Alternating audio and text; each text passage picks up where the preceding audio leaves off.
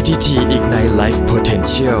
จุดประกายชีวิตจาก 10 เรื่องเล่าทรงพลัง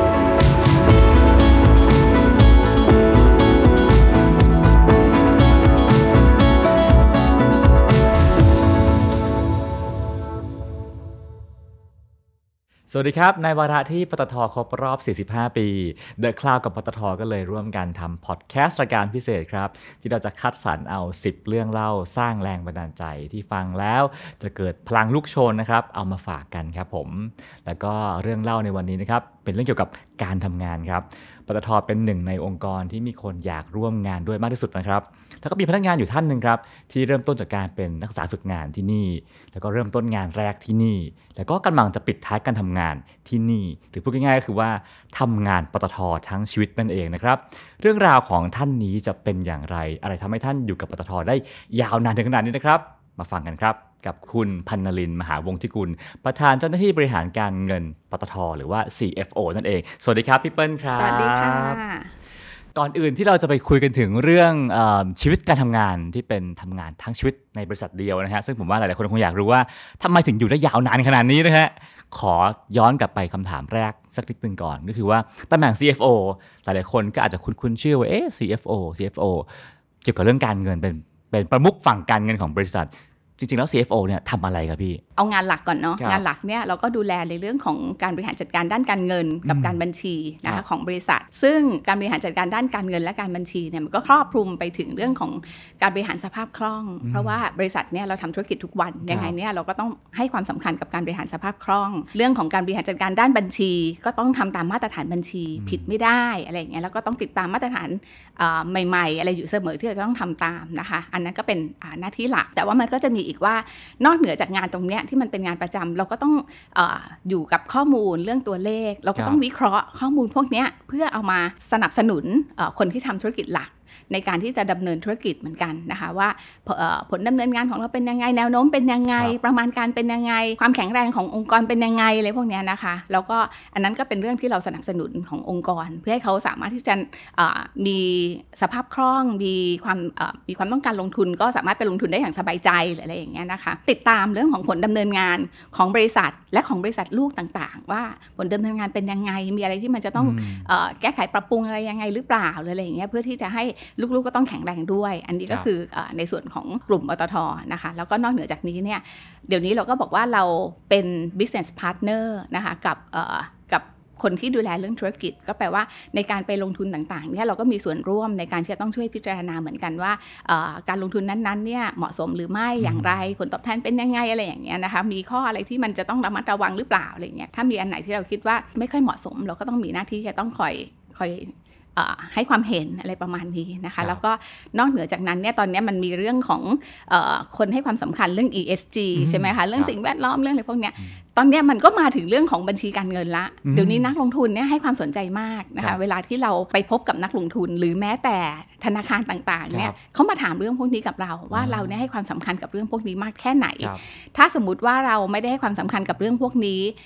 เขาอาจจะมีนโยบายว่าไม่สามารถลงทุนกับบริษัท ที่ไม่ให้ความสำคัญกับเรื่องอืม ESG ได้อะไรอย่างเงี้ยค่ะเพราะฉะนั้นเนี่ยตรงเนี้ยเราก็มีหน้าที่ที่เริ่มจะต้องมีเรื่องของ Green Accounting เรื่องของอะไรพวกเนี้ยที่เป็นสิ่งที่เราต้องติดตามตลอดเวลานะคะแล้วก็นอกเหนือจากนี้เนี่ยเราก็มีหน้าที่ต้องเออคอยสื่อความกับนักลงทุน กับนักวิเคราะห์กับเอ่อผู้เกี่ยวข้อง stakeholder ต่างๆ ในการที่จะทำความเข้าใจเรื่องของธุรกิจให้เขาเข้าใจเราครับอะไรอย่างเงี้ยค่ะ ก็เป็นพวกหน้าที่หลักๆที่ทำผมว่า CFO ที่ต้องดูเงินสักแบบหลัก 10 ล้านร้อยล้านก็เครียดจะแย่ปตทหมื่นล้านแสนล้านนี่ความเครียดมันแค่ไหนครับพี่เอ่อถ้าเรามีทีมงานที่เก่งที่แข็งแรง เราก็ไม่ต้องเครียดขนาดนั้นนะคะ ก็แปลว่าเราต้องมี successor แล้วก็มีทีมที่แข็งแรง แล้วก็มีระบบที่ครับแข็งแรงมีประสิทธิภาพ พี่เปิ้ลว่าอันเนี้ยมันจะช่วยได้ได้เยอะมากนะคะ ซึ่งก็ถือว่าเราวางระบบเอาไว้ได้ดี เรามีทีมงานที่ดีที่แข็งแรง เพราะฉะนั้นเนี่ยทุกคนรู้หน้าที่ของตัวเองเพราะฉะนั้นเนี่ยมันก็ไม่ได้ถึงกับเป็นอะไรที่บอก เครียดมากเนี่ยค่ะบริหารจัดการได้ครับทีนี้ผมว่าเดาว่าความเครียดอีกอย่างหนึงคือรูปแบบของปตทปตทเป็นองค์กรขนาดใหญ่ที่มีความพิเศษตัวอย่างหนึ่งคือ เป็นลูกครึ่งใช่ระหว่างบริษัทในตลาดหลักทรัพย์กับรัฐวิสาหกิจใช่ค่ะซึ่งการบริหารการเงินของลูกครึ่งภาครัฐครึ่งเอกชนเนี่ยมันเป็นยังไงครับพี่เออพอเราเป็นเริ่มจากในฐานะของการเป็นรัฐวิสาหกิจ เราก็ต้องดูแลเรื่องของความมั่นคงด้านพลังงานของประเทศครับแล้วก็เป็นความคาดหวังอืม ของประชาชนแล้วก็ของหน่วยงานต่างๆ พอสมควรโดยเฉพาะในเรื่องของความมั่นคง ทีเนี้ยมันก็จะมีหลายมุมอะค่ะคือถ้าเราแข็งแรงจริง ๆ มันก็ดีกับประเทศชาติ แต่บางทีเนี่ยถ้าถ้าจะได้ยินอ่านข่าวบ่อยๆ อย่างเงี้ยกำไรมากไปก็โดนว่าอืมกำไรน้อยไปก็โดนอีกกลุ่มหนึ่งว่า เพราะฉะนั้นเนี่ยในฐานะที่เราก็เป็นทั้งสถานะของรัฐวิสาหกิจ แล้วก็เป็นบริษัทในตลาดหลักทรัพย์ ซึ่งเราก็ต้องดูแลเอ่อผู้ถือหุ้นคนอื่น ๆ ด้วยเพราะฉะนั้นเนี่ยมันก็เป็นสิ่งที่ เราต้องค่อนข้างจะบริหารหรือบาลานซ์ทั้งสองฝั่งอะค่ะก็แปลว่าเราไม่ได้หวังว่าเราต้องกำไรที่สูงที่สุดอืมมันทำไม่ได้อยู่แล้วครับถูกไหมคะก็คือเราก็ต้องเอ่อบริหารจัดการให้ให้เหมาะสม ไม่ให้หนักไปข้างใดข้างหนึ่งอะไรอย่างเงี้ยค่ะค่ะอืมครับนั่นเป็นความความท้าทายของ บริษัทแบบลูกครึ่งอะนะใช่ค่ะใช่ค่ะครับผมอะทีนี้ขออนุญาตวันนี้พี่เปิ้ลอายุ 59 ปีกำลังจะเกษียณในปีหน้าแล้วใช่ค่ะขออนุญาตย้อนอดีตกลับมานะครับพี่เปิ้ลฝึกงานที่ปตทในตอนเรียนปีไหนครับ ตอนเรียนปีสามค่ะที่ธรรมศาสตร์ค่ะครับผมค่ะยุคนั้นอะไรทำให้พี่เปิ้ลอยากเลือกฝึกงานกับปตทครับเอ่อจริง ๆ บังเอิญว่า มีญาติที่ทำงานอยู่ที่นี่ แล้วก็ตอนนั้นเราก็จะต้องหาว่าเราจะไปฝึกงานที่ไหน แต่ครับก็จะไปแบงก์กันส่วนใหญ่คนก็จะชอบแบบอืมเราเรียนบัญชีอะไรอย่างเงี้ย แต่ว่าญาติก็บอกเออให้เรามาฝึกงานที่นี่ไหมอะไรอย่างเงี้ยค่ะพ่อแม่ก็เออก็ดีเหมือนกันเป็นรัฐวิสาหกิจอะไรอย่างเงี้ยก็เลยมาฝึกงานที่นี่ปตทในวันนั้นต่างจากวันนี้แค่ไหนฮะปตทในวันนั้นเนี่ยเรายังไม่ได้เป็นองค์กรที่ใหญ่มากเอ่อพี่เปิ้ลมาฝึกงานน่าจะเป็นประมาณสักปี2 5 2 6 2 7 2 8อะไรประมาณแบบเนี้ยค่ะ ซึ่งตอนนั้นเนี่ยเราจัดตั้งมาเมื่อปี 2521 แปลว่าเราก็เป็นองค์กรที่ยังไม่ได้ใหญ่โตไม่ได้อะไร เราก็เป็นบริษัทเล็กเล็กๆนี่สักพนักงานสักกี่คนฮะๆโอ้ สมัยนั้นเหรอคะ ก็น่าจะหลักพันเนาะ น่าจะหลักพันเหมือนกันนะแล้วนักศึกษาฝึกงานในยุคนั้นต้องทำอะไรบ้างครับ แล้วแต่ว่าเราไปฝึกงานหน่วยไหนอืมอย่างของพี่เปิ้ลเนี่ยพี่เปิ้ลมาอยู่ตรงการเงินเอ่อเขาเรียกว่าหน่วยงานรับจ่ายเงินในประเทศครับนะคะก็มีหน้าที่ในการที่จะ รับและจ่ายเงินในประเทศตามชื่อเลยคำว่ามันมีจ่ายเงินต่างประเทศ เช่นครับเวลาเรา import น้ำมัน เราก็ต้องจ่ายเงินออกไปต่างประเทศ ของในประเทศเนี่ยเราก็มีหน้าที่จ่ายเงินสำหรับอะไรทุกอย่างที่เกี่ยวกับในประเทศครับเช่น จ่ายเงินให้พนักงาน จ่ายเงินให้กับบริษัท ที่เราซื้อของครับอะไรอย่างเงี้ยที่อยู่ในประเทศอะไรอย่างเงี้ยค่ะ contractor หรือผู้รับเหมาในประเทศอะไรพวกเนี้ยก็คือทุกอย่างที่เกี่ยวกับในประเทศ รวมถึงการรับเงินด้วยที่บางทีมีคนต้องมาจ่ายเงินกับเราอะไรอย่างเงี้ยเพราะฉะนั้นเนี่ยในการที่เราจะรับจ่ายเงินก็แปลว่าเราต้องดูเรื่องความถูกต้องครับการจะจ่ายเงินความรับผิดชอบก็คือว่าคุณจ่ายผิดไม่ได้ถูกไหมคะวันต้องตรงเพ ราะเราเป็นรัฐวิสาหกิจเนาะครับการจ่ายเงินเนี่ยจ่ายก่อนก็ไม่ได้นะคะทำให้รัฐเสียประโยชน์ถูกไหมอืมจ่ายหลังก็ไม่ดีถูกไหมคะก็คือทำให้คนอื่นเขาเสียประโยชน์เหมือนกันครับเพราะฉะนั้นก็คือต้องจ่ายให้ตรงวัน แล้วก็ต้องถูกต้องชื่อเนี่ยต้องถูกนะอะไรอย่างเงี้ยเพราะฉะนั้นก็แปลว่าก่อนจะจ่ายเนี่ยมันก็มีเอ่อกระบวนการในการทำงานมาอยู่แล้วล่ะ แต่ว่าเราในฐานะของหมายสุดท้าย เราก็มีหน้าที่ต้องตรวจสอบอีกครั้งหนึ่ง เพราะว่าเอ่อว่าอ่าโอเคมันถูกต้องจริงนะอะไรจริงนะ แล้วก็ทำเรื่องจ่ายเงิน ก็เขียนเช็คสมัยก่อนต้องเขียนเช็คอะไรอย่างเงี้ย แล้วก็จ่ายเช็คอะไรพวกเนี้ยค่ะ เขียนด้วยมือสมัยก่อนทุกอย่างทำมือหมดเลย แล้วก็ให้ให้เจ้านายเซ็นอะไรเงี้ยเหรอครับ ใช่ แล้วก็ส่งไปเสนอเจ้านายที่มีอำนาจในการเซ็นอะไรอย่างเงี้ยค่ะ ประมาณนั้นค่ะ แล้วก็เอ่อพี่ที่เราไปฝึกงานด้วยเขาก็เหมือนกับเห็นว่าคงเห็นว่าเราตั้งใจทำงานอะไรประมาณแบบเนี้ยค่ะ ก็เลยเหมือนกับชวนว่าเนี่ยถ้าสมมุติว่าเอ่อเรียนจบแล้วลองมาสมัครดูสิอะไรประมาณเนี้ยเราก็เลยพอจบแล้วเราก็เลยอ่ามาลองสมัคร เป็นอีกที่หนึ่งคือสมัครก็สมัครหลายที่เหมือนกันครับเอ่อตอนฝึกงานพอฝึกจบประมาณ 3 เดือนนะครับพี่เปิ้ลได้อะไรจากจากการฝึกงานที่ปตทบ้างครับ สมัยนั้นน่ะเราไม่ได้มีความคิดอะไรมากเท่าไหร่หรอก ไม่ได้นึกภาพอะไรมาก แต่ว่าพอเรามาฝึกงานเราก็เห็นว่าเออพี่ๆเขาทำอะไรกันอืมมันก็ทำให้เราเออเริ่มมองเห็นเหมือนกันว่า เวลาการทำงานเนี่ยเขาทำอะไรกันบ้างอะไรอย่างเงี้ยค่ะมันก็มันก็เป็นประสบการณ์ แต่ว่าสมัยเนี้ย เวลาที่มาฝึกงานเนี่ยเราก็จะพยายามให้น้องๆ ไม่ได้ลงทำงานที่เดียว อย่างสมัยพี่เปิ้ลเนี่ยตอนฝึกงานเนี่ยเราทำงานอยู่หน่วยงานเดียวเลยครับเพราะฉะนั้นเราก็จะเห็นอยู่แต่หน้างานเดียวครับแต่ว่าพอน้องเดี๋ยวเนี้ยเวลาที่เขามาขอฝึกงานเนี่ยเราจะพยายามให้น้องเขาวนงานไปดู เพราะว่างานหลายอย่างเนี่ยก็ต้องยอมรับว่ามันไม่ได้สามารถจะเรียนรู้ได้ในเวลาแค่แบบอาทิตย์สองอาทิตย์หรืออะไรอย่างเงี้ยครับแล้วก็บางอย่างก็เป็นเรื่องของความลับ เพราะฉะนั้นก็คือเราให้เขาเน้นในเรื่องของการเรียนเรียนรู้งานมากกว่าว่า ฝ่ายนี้ทำอะไรฝ่ายนี้ทำอะไรอะไรอย่างเงี้ยเพื่อที่จะให้เขาเห็นเองด้วยว่าเอ่อพี่ๆเขาทำอะไรกัน แล้วเผื่อว่าเขาจะได้มีความคิดเหมือนกันว่าเออเขาสนใจในอะไรเป็นพิเศษ เพราะฉะนั้นเนี่ยแปลว่าเราก็เปลี่ยนวิธีการฝึกงานของเราออกไปด้วยเหมือนกัน เพราะว่าเราต้องการจะให้น้องเขาเห็นภาพกว้างๆ แล้วก็เผื่อไปใช้ในการตัดสินใจเลือกวิชาเรียนในเรื่องของการเลือกสาขาเรียนต่อไปอะไรอย่างเงี้ยครับ แล้วก็พี่เปิ้ลก็เข้ามาสู่การเป็นพนักงานปตทนะฮะตอนเข้ามาเนี่ยเอ่อที่บอกว่ามีมีมีพี่ชวนใช่ไหมฮะแล้วก็เข้ามา แปลว่าตอนเข้ามาก็อาจจะไม่ได้ไม่ได้เอ่อมีปตทเป็นความฝันซะทีเดียวนักเอ่อย่างนั้นอปะฮะอาจจะก็ก็เรียกอย่างนั้นได้คือก็อย่างที่บอกอะว่าเราก็ยังไม่ได้มีอะไรเนี่ยในใจเนาะอืมอะไรอย่างเงี้ยเพราะฉะนั้นเราก็ไปสมัครงานหลายที่ไปสมัครงานที่แบงก์ไปสมัครที่บริษัทหลักทรัพย์ครับแล้วก็มีปตทอะไรอย่างเงี้ยค่ะ แล้วก็มาทีสมัยนั้นปตทก็อยู่ในช่วงของการเติบโต เพราะฉะนั้นเนี่ยเวลารับสมัครงานเนี่ยคนมาสอบทีสมัยนั้นเราเช่าตึกที่เอ่อธนาคารกสิกรตรงซอยอารีตรงพหลโยธิน มาสอบเนี่ยเป็นทั้งฟลอร์เลยนั่งกันแบบเป็นร้อยสองร้อยคนอะไรอย่างเงี้ยแล้วก็สอบ แล้วก็ให้เราเลือกทำอย่างของของพี่เปิ้ลเนี่ยก็จะให้เลือกว่าเราอยากจะทำข้อสอบบัญชีหรือการเงินอะไรอย่างเงี้ย ก็ทำไปทั้งสองอันนะ แล้วก็แล้วแต่ว่าเราจะสอบได้อันไหนอะไรประมาณอย่างเงี้ยค่ะค่ะก็แปลว่ายุคนั้นก็ต้องสอบเข้าแล้ว ต้องสอบเข้าอ๋อค่ะ ยังไงก็ต้องสอบเข้าของปตทค่ะ ครับผมอะแล้วพอเข้ามาได้นะฮะชีวิตฝึกงาน 3 เดือนคงได้เห็นองค์กรแบบหนึ่งพอมาทำงานจริงๆกับพนักงานมันมันเปลี่ยนไปเยอะไหมครับ คือตอนที่เราเข้าเนี่ยเรามาทำเริ่มจากงานเดิมก่อนอ๋ออ่าคือเรามาเริ่มจากงานเดิมก่อน นึกออกไหมว่าพอเราจบมาเนอะแล้วมาทำงานเดิม ซึ่งมันจะดูเป็นเหมือนโอเปอเรชั่นเหมือนกันใช่ไหมคะเพราะว่าวันๆก็มานั่งดูตรวจอ่าทำเช็คจ่ายเงินอะไรอย่างเงี้ยมันก็ทำให้เราซึ่งเป็นเด็กจบใหม่อะอืมมันก็เบื่อเหมือนกันครับใช่ไหมคะเพราะฉะนั้นเราก็รู้สึกว่าทำไปได้สักสองปีอย่างเงี้ยเราก็จะเริ่มรู้สึกแล้วว่า โอ้เรานั่งทำงานจะต้องทำงานอย่างนี้ทุกวันเลยไหมอะไรประมาณอย่างเงี้ยเราก็รู้สึกเริ่มมีความรู้สึกเหมือนกันเบื่อเบื่อๆครับก็พอดีมีพี่ที่เขาชวนให้แบบ ย้ายงานอะไรอย่างเงี้ยครับก็เป็นระดับผู้บริหารอะไรอย่างเงี้ยเขาก็เหมือนกับดูแลหน่วยงานนั้นอยู่เขาก็มาชวนว่าเนี่ยลองย้ายงานมาทำตรงหน่วยงานนี้ไหมเราก็เลยรู้สึกว่าเออมันก็น่าสนใจนะ เพราะว่าตรงเนี้ยมันก็งานเดิมเราก็ทำชำนาญแล้วเนอะเพราะว่างานโอเปอเรชันมันไม่ได้ใช้เวลานานครับมากในการที่จะเรื่องของความชำนาญอืมใช่ไหมคะเขาก็คือเออมันก็ดีนะเปิดมุมมองงานใหม่ๆอะไรเงี้ยก็ตัดสินใจที่จะบอกขอย้ายไปทำงานที่ใหม่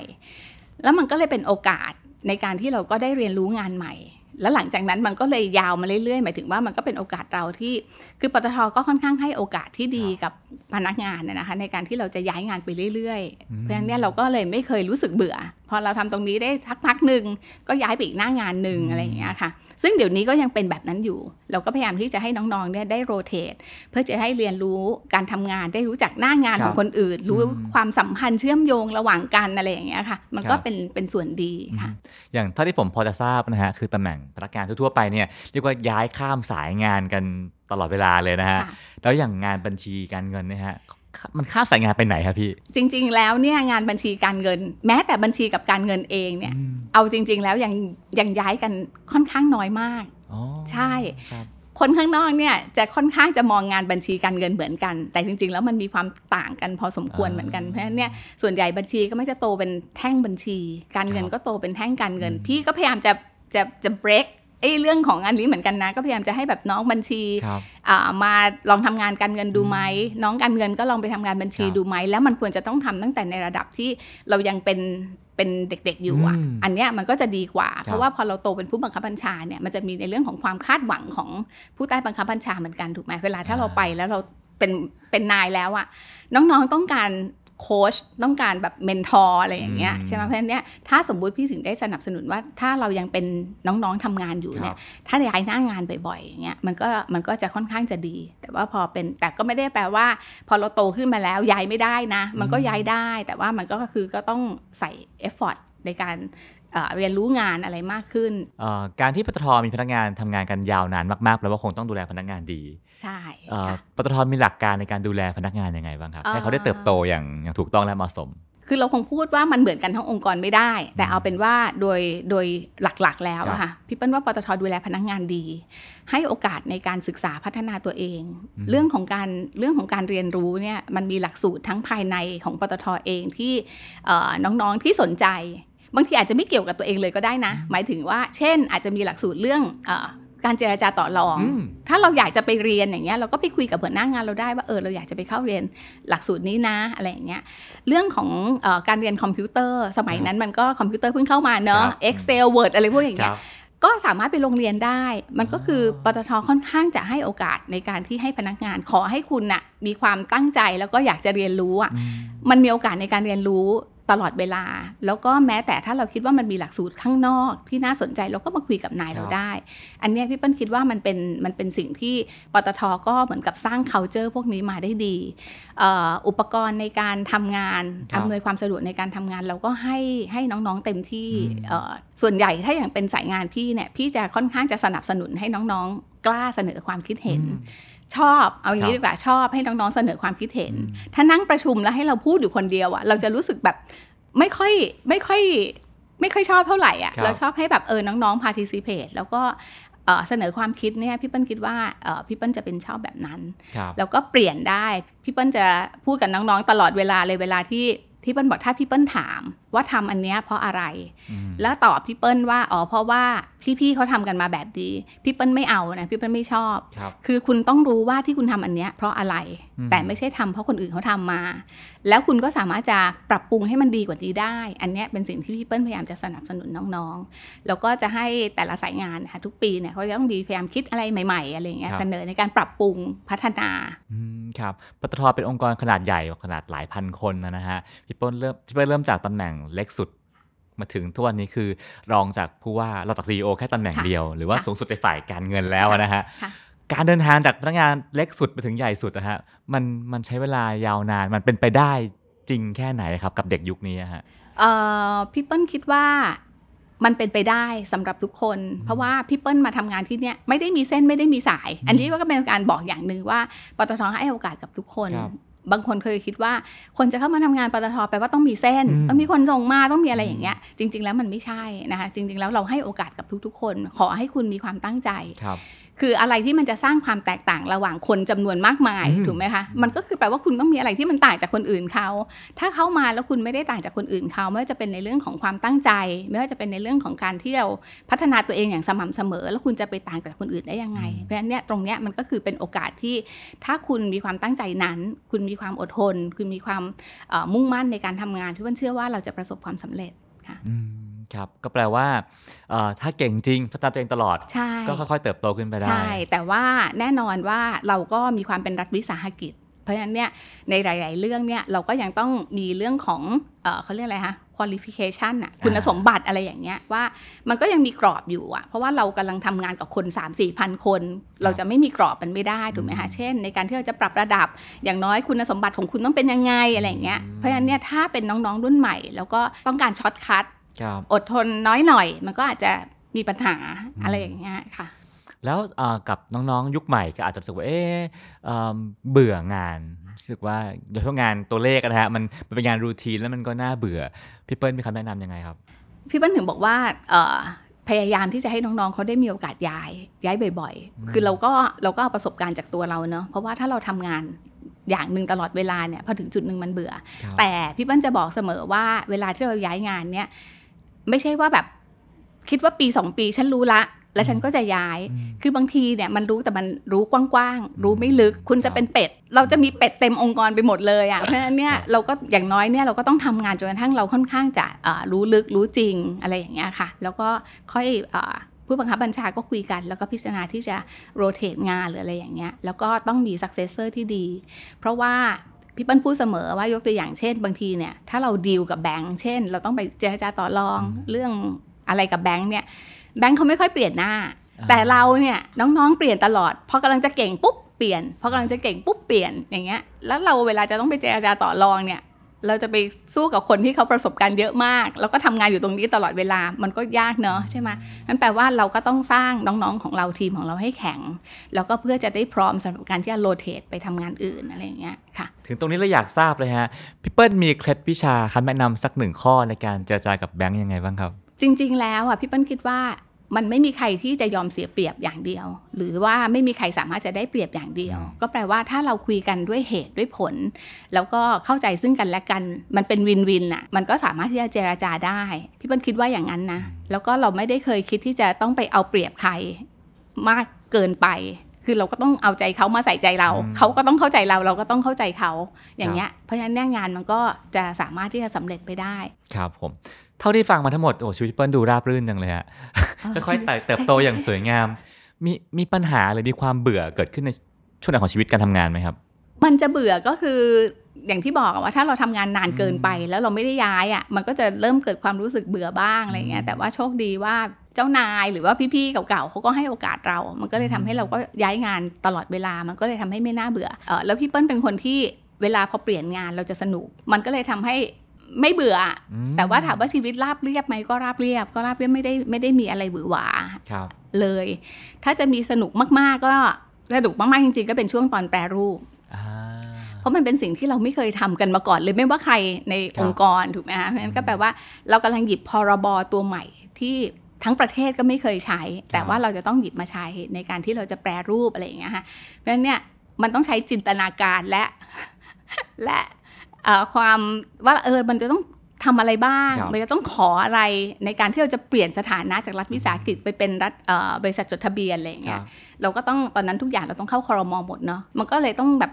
ดูว่าทำยังไงที่จะให้พอเวลาที่เราแปรรูปไปแล้ว มันไม่เกิดปัญหาว่า เออ อันนี้ก็หลุด ไม่ได้ทำไม่ได้ขอไม่ได้อะไรอย่างเงี้ย ตรงเนี้ยมันก็คือต้องใส่ใส่ความพยายาม แล้วก็ต้องศึกษาเรื่องพวกนี้ค่อนข้างมาก สมัยนั้นทำงานสนุก เพราะว่าเรามีเวลาน้อย ถ้าพี่วันจำไม่ผิดน่าจะมี น่าจะมีเหมือนกับหนังสือลงมา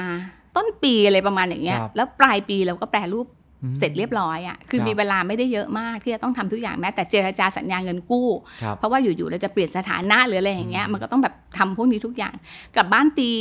ตีหนึ่งตีสองทุกคืนช่วงนั้นเนี่ยแต่มันสนุกไงครับคือเราเออรู้สึกเราทำงานแล้วมันสนุกมันได้ทำงานใหม่ๆอะไรประมาณอย่างเงี้ยครัก็บเป็นช่วงชีวิตที่ถือว่าสนุกมากค่ะครับผมพี่เปิ้ลบอกว่าชอบเปลี่ยนงานการเปลี่ยนงานทำให้ได้เรียนรู้ใหม่ๆ แล้วไม่อยากเปลี่ยนงานไปนอกองค์กรบ้างเลยฮะไม่มีคนมาขอซื้อตัวเชิญไปทำงาน มีมันก็มีแบบพวกเฮดฮันเตออืร์มมาเหมือนกัน แต่ว่าอย่างที่พี่เปิ้ลบอกอะค่ะว่า คือเราเรารู้สึกว่าเขาเรียกอะไรคะ ครอบครัวหรือบรรยากาศการทำงานของปตทครับอะมันมันเหมือนพี่เหมือนน้อง เราก็ทำงานอย่างมีความสุขอืมเราเจ้านายก็เข้าใจเรา เราก็สามารถจะเสนอแบบเรามีความคิดแบบแล้วก็บังเอิญได้รับการมอบหมายอะบางทีพวกคิดอะไรใหม่ๆอะ ก็โยนมาให้เราทำแล้วก็มีโอกาสได้คิดอืมใหม่ ๆ อะไรเงี้ยเราก็รู้สึกว่าเออเราชอบ ไม่ถูกปิดกั้นอะไรครับใด ๆ เลยอะไรเงี้ยที่เปิ้ลคิดว่ามันก็เลยทำให้เรารู้สึกว่าเออที่นี่เป็นองค์กรที่ดี แล้วเราจะไปย้ายทำไม ถ้าเรายังมีความสุขอยู่ เรายังแฮปปี้อยู่คือคิดแค่เนี้ยไม่ได้คิดว่าเออชีวิตเราเมื่ออายุเท่าไหร่เราต้องมีตำแหน่งอะไร เราต้องสเต็ปไปเป็นอะไรอะไรอย่างเงี้ยเราก็แค่ทำงานทำงานตรงหน้าแล้วก็ทำเต็มที่แค่นั้นเอง อันนี้อันนี้พูดจริงครับๆค่ะ ถ้าผมผมเดาว่าพี่เปิ้ลมีมีงานเป็นชีวิตนะฮะแล้วความสุขจากการทำงานที่มอบให้พี่เปิ้ลกลับมาคืออะไรครับพี่เปิ้ลเป็นคนที่มีความสุขกับความสำเร็จเล็ก ๆ เช่น พอเราทำงานชิ้นนี้สำเร็จ เออ เรารู้สึกมีความสุขอะว่า เออ เราทำสำเร็จแล้วล่ะ อะไรอย่างเงี้ย ก็จะบอกน้องๆเหมือนกันเคยแบบมีเซสชันที่ให้เราไปแชร์อย่างเงี้ยครับเราก็จะบอกน้องๆว่าให้เราหาความสำเร็จอะในชีวิตอะที่ทำให้เรามีความสุขอะ กับแบบเรื่องเล็ก ๆ น้อยๆอะไม่ต้องแบบไม่ใช่ว่าฉันคือความสำเร็จนั้นคือการเป็น CFO อะไรเงี้ยมันไม่ใช่ แต่ว่าในทุกๆวันเนี่ยเราทำงานเราอะไรไปเนี่ยแล้วเราหาความสุข หาความสำเร็จในเรื่องเล็ก ๆ ที่เราทำไม่ได้ต้องเป็นเรื่องยิ่งใหญ่อะไรเลยอะแต่มันจะคือความสุขของเราอืมอย่างเงี้ยพี่เปิ้ลคิดว่าอันเนี้ยมันทำให้เราสามารถที่จะอยู่กับปัจจุบันได้อย่างมีความสุขอย่างนั้นนะคะแล้วหลายๆคนมีปัญหากับการทำงานปัญหากับเจ้านายปัญหากับเพื่อนร่วมงาน หรือปัญหากับตัวเนื้องานรู้สึกว่าออกดีกว่า ไปอยู่ที่ใหม่ดีกว่า อยากแนะนำอะไรคนเหล่านั้นบ้างฮะเอ่อคือพี่เปิ้ลคิดว่าปัญหามันมีไว้ให้ให้เราแก้ไข แล้วก็ในสภาพแวดล้อมที่เราคุ้นเคยอืมมันก็ควรจะต้องแก้ไขได้ถูกปะอืมเพราะว่าถ้าสมมติว่าเราจะย้ายงานนะคะไม่ได้แปลว่าเราจะไม่เจอปัญหา มันก็อาจจะมีปัญหาอีกแบบหนึ่งก็ได้ เพราะฉะนั้นเนี่ยคุณก็ยังไม่รู้เลย ว่าคุณไปแล้วเนี่ยคุณจะราบลื่นหรือคุณจะมีปัญหา ไปเจอปัญหาใหม่ที่อาจจะใหญ่กว่าเดิมก็ได้ เพราะฉะนั้นเนี่ยปัญหา อย่ามองเป็นปัญหาแต่มันคือโอกาสอืมมันเป็นโอกาสเหมือนกัน ถ้าสมมุติว่าเราสามารถที่จะแก้ปัญหาไปได้เนี่ยมันก็คือความสำเร็จของเราความสำเร็จขององค์กร เพราะฉะนั้นเนี่ยควรจะแก้มันซะแล้วคุณแก้แล้ว แล้วคุณอยากออกอันนั้นอีกเรื่องหนึ่งนึกออกไหมไม่ใช่ว่าหนีปัญหา แต่เราควรจะแก้ปัญหาทำให้มันเสร็จลุล่วงให้มันอะไรอย่างเงี้ยอย่างน้อยเราจะได้มีความภูมิใจว่าเออ ไม่ว่าเรื่องอะไรจะมาเราก็สามารถที่จะทำมันผ่านไปได้อืมถ้าเรามองมันเป็นปัญหามันมันจะหนีอย่างเดียว แต่ถ้าเรามองมันเป็นโอกาสมันก็คือโอกาสในการทำงานครับ คนรุ่นพี่เปิ้ลจะเป็นรุ่นที่เอ่อทำงานกันที่เดียวยาวๆแล้วก็งานกับชีวิตเป็นเป็นเรื่องเดียวกันนะฮะแล้วก็ทุ่มเทการทำงานเพื่อพิสูจน์ตัวเองแบบนั้นนะฮะแต่เด็กแต่ยุคนี้ก็อาจจะมีชีวิต 2 แบบ work life balance อย่างที่ที่เราคนได้ยินบ่อยๆนะฮะแล้วก็เอ่อหลายๆครั้ง ก็อาจจะไม่ได้มีความอ่ามีความทะเยอทะยานในเรื่องงานมากมากนักเพราะอยากจะมีชีวิตที่ผ่อนคลายสบายด้วยพี่เปิ้ลอยากจะทำให้คำแนะนำอะไรน้องๆบ้างไหมฮะก็กลับไปหลักการเดิมอะค่ะว่าคุณคิดว่าคุณอยากจะมีชีวิตแบบไหนอ่าถ้าคุณคิดว่า โอเค ต้องการทำงานไปวันๆ work life balance แล้วคุณมีความสุข แล้วคุณคิดว่าคุณจะมีความสุขกับชีวิตแบบเนี้ย ไปจนแก่อืมอันนั้นก็เป็นสิ่งที่คุณเลือกครับ แต่มันจะมีวันหนึ่งไหมที่เราก็ work life balance เราชิลของเราไปวันๆเนี่ยแต่มองกลับไปดูเพื่อนรอบตัวอ้าวคนอื่นเขาเติบโตไปถึงไหนไหนไหนแล้วอืม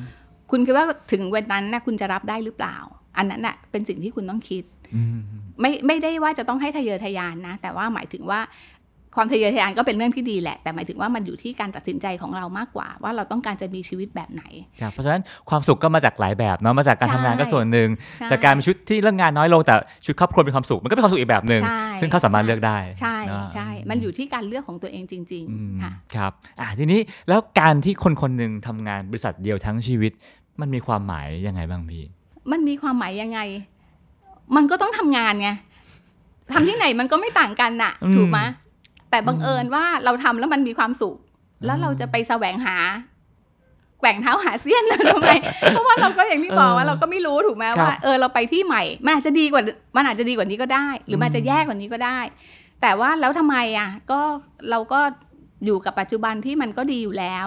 ก็เลยไม่ได้คิดว่าเราจะต้องย้ายงานซึ่งถ้าเป็นคนยุคหนึ่งอาจจะบอกว่านี่คือความจงรักภักดี พนักงานผู้จงรักภักดีมาก ซึ่งพี่เปิ้ลไม่ได้มองแบบนั้น พี่เปิ้ลไม่ได้มองว่าเราจงรักภักดีมาก แต่พี่เปิ้ลแต่ถามว่าพี่เปิ้ลรักองค์กรไหมรักองค์กรอืมแล้วก็รู้สึกว่าการที่เราได้ทำงานกับเออองค์กรที่เป็นรัฐวิสาหกิจอย่างเงี้ยอืมมันก็ทำให้เหมือนกับเราทำงานให้กับประเทศชาติ มันมีความภูมิใจอืมขึ้นมาอีกแบบหนึ่งนะครับมากขึ้นมาอีกแบบหนึ่งเหมือนกันว่าอืมเออเราทำงานแล้วเพื่อประเทศชาตินะอะไรอย่างเงี้ยครับ เออมันมีความภูมิใจในมุมนี้ด้วย อืมครับ แล้วอะจากการเติบโตของน้องฝึกงานคนหนึ่งกลายเป็นผู้บริหารระดับสูงสุด เหมือนเทพนิยายเหมือนกันนะฮะพี่เปิ้ลคิดว่าเทพนิยายเรื่องเนี้ยมันมันสามารถสอนหรือให้พลังกำลังใจกับผู้คนที่ได้ฟังอยู่ยังไงได้บ้างครับ ก็จริง ๆ แล้วมันก็กำลังจะบอกว่า คนคนหนึ่งก็สามารถที่จะเติบโตขึ้นมาได้ แต่เราก็ต้องรู้ว่าองค์ประกอบของการที่จะเติบโตเนี่ย มันคืออะไร ถ้าเราจะทำงานไปชิวๆเลิกงานกลับบ้าน ไม่ได้แบบให้ความสำคัญกับงาน มันก็จะเป็นแบบหนึ่ง แต่ว่าถ้าเรามีความตั้งใจในการทำงานเต็มที่ เรามีความรับผิดชอบในงาน เราพัฒนาตัวเองอย่างสม่ำเสมอ เราได้รับโอกาส อันนี้เป็นอีกเรื่องหนึ่งที่สำคัญ เราได้รับโอกาส มันก็จะเติบโตไปตาม ตามวิถีอะตามตาม career path ของเราอย่างนั้นมากกว่า แต่ว่าแน่นอนมันก็ต้องยอมรับว่าองค์กรมันก็เป็นพีระมิด มันก็ไม่ได้ทุกคนที่เป็นแบบนี้แล้วมันก็จะต้องประสบความสำเร็จแบบนี้เนาะมันมันก็ไม่ใช่ทุกคนที่สามารถทำได้ มันก็คงต้องมีโชคด้วยอะหมายถึงว่าจังหวะโอกาสเลยครับต่าง ๆ อะไรอย่างนั้นน่ะอืมที่ที่มันบังเอิญว่ามันเข้ามาเหมาะสมอะไรอย่างนั้นนะคะ แต่ว่าเราไม่รู้เนาะว่าจังหวะโอกาสมันจะมาเมื่อไหร่เพราะฉะนั้นเนี่ยสิ่งที่เราทำได้คือเราทำตัวเรา เราต้องทำตัวเรา เราต้องมีคุณสมบัติของเราที่มันจะพร้อมที่จะให้เราสามารถจะรับภาระหน้าที่ที่มันมากกว่านี้ได้อะไรได้ อย่างนั้นมากกว่า ก็แปลว่าเราต้องเตรียมตัวเราเองนั่นแหละค่ะ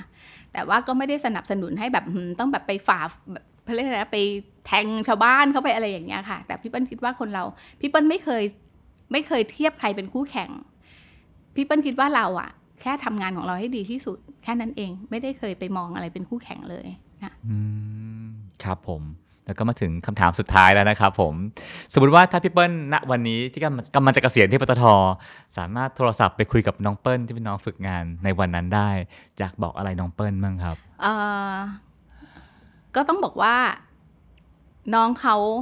ถือว่าก็ถือว่าเขาโชคดี เพราะว่าเขาได้มาทำงานในองค์กรแบบนี้ ที่ก็ให้โอกาสกับพนักงานเนาะแล้วก็ชมเขาด้วยว่าเขามีความตั้งใจ มีความอดทน มีความพยายามในการทำงาน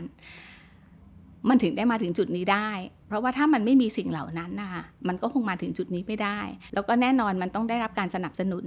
จากองค์กร จากผู้บังคับบัญชา จากเพื่อนร่วมงาน จากผู้ใต้บังคับบัญชาที่ดี เพราะฉะนั้นแปลว่าเขาโชคดีมากที่เขามีสิ่งเหล่านี้ มาประกอบกันอืมแล้วถ้าเหมือนสอนเขาสักหนึ่งเรื่องว่า เธอต้องทำสิ่งนี้นะ สักหนึ่งอันจะบอกอะไรน้องเขาฮะ จริง ๆ แล้วเนี่ยก็คือท้ายที่สุดอะมันคือความความรับผิดชอบ ความอดทนในการทำงาน เพราะว่าพี่เปิ้ลคิดว่าความอดทน มันก็ทำให้คนแตกต่างกันนะถูกปะอืมเพราะว่าถ้าคนเราไม่มีความอดทน มันจะสามารถผ่านมาถึงจุดอย่างนี้ได้อย่างไร ถ้าทำงานแล้วมันท้อระหว่างทางหรือมันอะไรระหว่างทาง แล้วไม่มีความอดทนที่จะทำให้มันสำเร็จนะคะเพราะฉะนั้นแปลว่าคนเรามันต้องมีความอดทน มีความรับผิดชอบ คือความซื่อสัตย์นี่มันต้องมีอยู่แล้วนะยังไงทุกคนมันต้องมีความซื่อสัตย์นะคะแล้วก็โดยเฉพาะในสายงานบัญชีการเงินเพราะฉะนั้นเนี่ยเราก็มองอยู่แล้วว่าทุกคนต้องมีความซื่อสัตย์แต่ว่าที่มันจะทำให้งานมันประสบความสำเร็จมากขึ้นก็คือความรับผิดชอบ แล้วก็ความอดทน เรื่องของความรู้หรืออะไรพวกเนี้ยพี่เปิ้ลเชื่อว่าคนเรามันก็สามารถที่จะมาแสวงหาเพิ่มเติมปรับ เพิ่มทักษะของเราได้ค่ะเพราะฉะนั้นเนี่ยมันเป็นเรื่องของคุณสมบัติจริงๆครับผม อันนี้ก็เป็นเรื่องราวนะฮะของเออชาวปตทหนึ่งท่านที่เริ่มต้นจากนักศึกษาฝึกงานนะฮะ แล้วก็จบด้วยตำแหน่ง CFO แล้วก็กำลังจะเป็น พนักงานที่ทั้งชีวิตทำงานแค่บริษัทเดียวนะฮะซึ่งผมฟังเรื่องราวของพี่เปิ้ลแล้วก็รู้สึกว่าไม่ไม่ใช่แค่โชคอย่างที่พี่เปิ้ลบอกฮะ แต่ว่าการตั้งใจความอดทนนะฮะ แล้วก็สิ่งสำคัญที่สุดคือว่าการเตรียมตัวเองให้พร้อมกับโอกาสใหม่ๆที่จะเข้ามา ว่าเมื่อสิ่งนั้นเข้ามาปั๊บฉันพร้อมจะรับมัน และฉันสามารถแบกรับมันได้ ก็ทำให้พี่เปิ้ลสามารถเติบโตมาถึงจุดสูงสุดของฝ่าย การเงินและบัญชีที่ปตทได้นะครับผม อันนี้ก็เป็นเรื่องราวอีกเรื่องหนึงนะที่ผมว่าน่าจะสร้างแรงบันดาลใจปลุกไฟให้กับทุกๆ คนได้นะครับส่วนเรื่องราวในตอนหน้านั้นจะเป็นเรื่องอะไรแล้วก็ใครมาเล่านะครับ ก็ต้องติดตามกันนะครับ ตอนนี้รายการของเราก็หมดเวลาลงแล้วนะครับ ผมกับพี่เปิ้ลต้องลาไปก่อนนะครับ สวัสดีครับ สวัสดีค่ะ ติดตามเรื่องเล่าจุดประกายชีวิต 45 ปี ปตท ตอนอื่น ๆ ได้ที่ช anel YouTube The Cloud และแอปพลิเคชันสำหรับฟังพอดแคสต์ต่าง ๆ